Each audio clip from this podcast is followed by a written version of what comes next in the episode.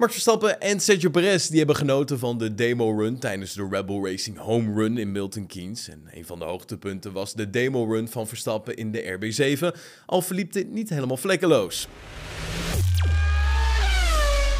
Tijdens het draaien van wat donuts verschenen er een aantal steekvlammen uit de wagen uit 2011. Nou, het brandje werd snel geblust. En na die tijd werd er gevraagd wat hij en Sergio Perez ervan vonden om daar een demo-run te houden. It's really loud, so it's perfect for these kind of showruns, you know. Yeah, it's good to see so many people that came out, even with the cold.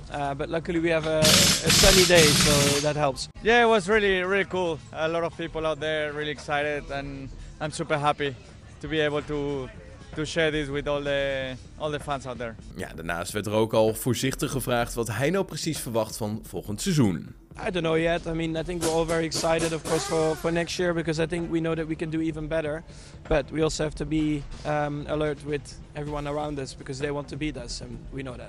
En Frédéric Vasseur die staat nu nog aan het roer bij Alfa Romeo, maar het lijkt slechts een kwestie van tijd voordat hij zijn vertrek zal aankondigen. De Fransman lijkt namelijk onderweg te zijn naar Ferrari om daar het roer van Mattia Binotto over te nemen.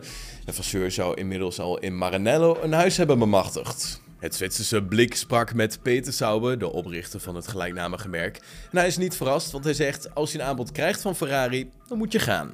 En het is alweer enkele weken geleden dat Dietrich Mateschitz op 78-jarige leeftijd overleed. Red Bull moest op zoek naar een vervanger in zijn rol en kwam met 3 nieuwe namen op de proppen, waarvan Oliver Mintzlaff op sportief gebied de voornaamste man ging worden. Maar volgens het Japanse autosport is de relatie tussen Helmut Marko en de vervanger van Mateschitz echt verre van goed. Mintzlaff, voormalig bestuursvoorzitter van de Duitse voetbalclub Red Bull Leipzig, zou naar verluidt steeds meer vrijheid bij Marko weg willen halen. En zou mogelijk zelfs denken aan een nieuwe man die het jeugdprogramma moet gaan leiden. Nou, daar zingt dan weer de naam van AlphaTauri teambaas Frans Tos rond als een mogelijke vervanger op die rol. Marko, aan de andere kant, zou daarnaast totaal geen goede band hebben onderhouden met de vervanger. Hoewel hij al eerder liet weten dat hij voorlopig nog niet van plan is om te stoppen met zijn Red Bull taken, zou de deuk in de werksituatie ervoor kunnen zorgen dat zijn pensioen toch eerder komt dan verwacht. De adviseur denkt na over zijn toekomst onder de huidige omstandigheden.